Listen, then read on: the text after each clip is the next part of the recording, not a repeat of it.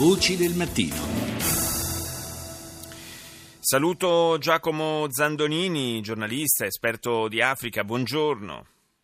Buongiorno, buongiorno a voi e a tutti ascoltatori. Torniamo a parlare della situazione nel Sahara occidentale, lo ricordo brevemente, un territorio eh, conteso eh, tra il, il, Marocco che ne reclama, eh, che reclama la, la, la, l'autorità su, su, questa, su, questa, regione e, il fronte polisario che invece eh, reclama un eh, un'autodeterminazione eh, della popolazione eh, sahrawi e, un, eh, uno sviluppo delle, degli ultimi giorni, delle ultime ore, è quello del ritiro eh, delle forze militari eh, di Rabat da una zona in cui la tensione stava salendo pericolosamente, parliamo della zona di Gergerat. Ora, questa, questa notizia che di per sé potrebbe essere eh, valutata positivamente, va però contestualizzata, nel senso che da quello che è dato comprendere eh, non sembra preludere in realtà a, un, eh, a, un qualche, a, una qualche soluzione di questa, di questa crisi. Assolutamente, in effetti eh, va detto innanzitutto che questa zona di Gergerat è una zona di fatto al confine fra quello che oggi è il Marocco e eh, la Mauritania. Quindi nel sud di questa sottilissima striscia di territori all'interno del Sahara occidentale che è controllata oggi dal fronte polisario dopo gli accordi di cessato il fuoco del 91. E sì, c'è stato un ritiro, abbiamo avuto una dichiarazione di ritiro a partire da 3-4 giorni fa da parte del del governo marocchino, il re in persona ha detto che eh, il Marocco si sarebbe impegnato a ritirare le truppe perlomeno di alcuni chilometri, il cessate il fuoco prevede almeno 5 chilometri di distanza fra le truppe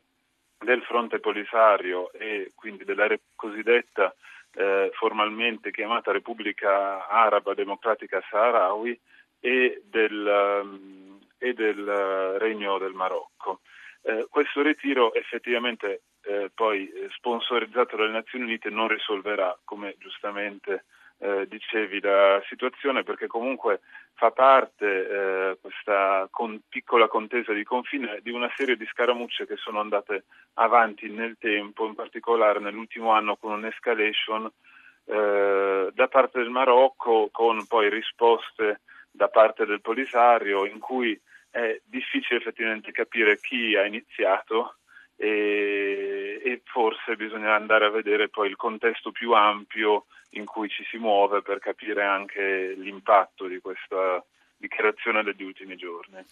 La situazione nel Sahara occidentale, eh, lo ricordo, era stata anche al centro delle trattative poi coronate da successo per il rientro del Marocco nell'Unione Africana. Il Marocco ne era uscito proprio eh, per questioni legate alla sovranità sul, sul Sahara occidentale e, e, peraltro negli ultimi giorni la, appunto, il ritiro militare da Gergerat è stato anche accompagnato da dichiarazioni eh, dal tono assolutamente eh, secco, netto da parte del governo marocchino sul fatto che mai riconoscerà il diritto all'autodeterminazione della popolazione sahrawi. Eh, appunto, eh, insomma, il contesto è esattamente questo. Eh, abbiamo un Marocco che da pochissimo, a fine gennaio, è rientrato nell'Unione Africana dopo 33 anni